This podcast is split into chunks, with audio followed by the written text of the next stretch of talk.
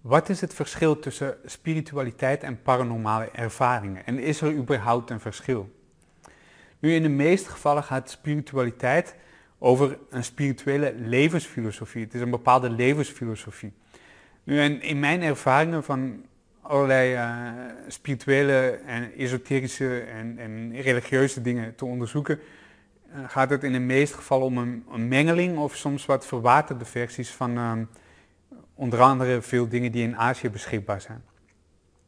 Nu, bij ware spirituele ontwikkeling doet zich, naarmate men verder stijgt in die niveaus van spirituele ontwikkeling, doet zich het vermogen of, of het potentieel voor, voor uh, paranormale uh, vermogens, paranormale krachten of vaardigheden.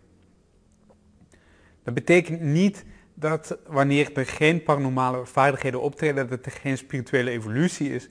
Um, maar minstens treedt, naarmate men verder evolueert, het potentieel voor paranormale ervaringen uh, op.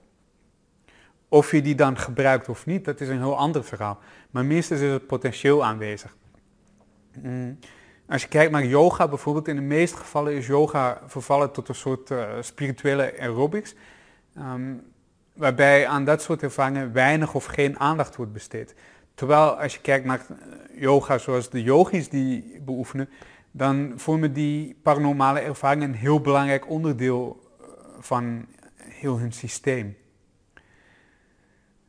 En wanneer je spiritualiteit uh, beoefent op een praktische manier, dus niet louter een theoretische, filosofische manier, dan zijn er bepaalde stadia van ontwikkeling. En naarmate je vordert in die stadia van ontwikkeling, treden bepaalde paranormale ervaringen op.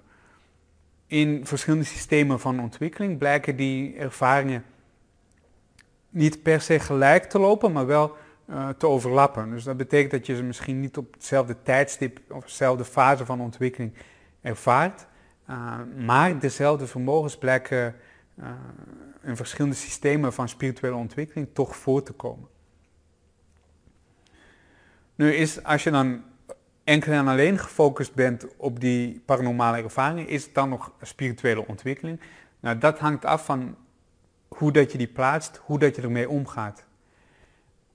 Als het enkel is een vermogen zoals uh, je oefent om te sprinten of zoals je oefent om uh, uh, een zwaarder gewicht te kunnen tillen, dan is het een andere beleving dan dat je dat vermogen ontwikkelt om op een heel ander niveau met de realiteit om te gaan of, of een hoger niveau van inzichten te ontwikkelen over hoe dat de realiteit in elkaar zit. In dat laatste hebben die paranormale vermogens een functie um, in het onderzoeken van de realiteit en het beleven van die realiteit op verschillende niveaus uh, van de werkelijkheid. Terwijl als je het eerder doet om de vermogens zelf, um, dan kan het een afleiding zijn en als je dan hoort over over gevaren verbonden aan paranormale krachten, dan wijst dat eerder daar wat op. Uh, wanneer je die krachten gaat uh, ontwikkelen, bijvoorbeeld uh, puur om de kracht zelf of, of om macht.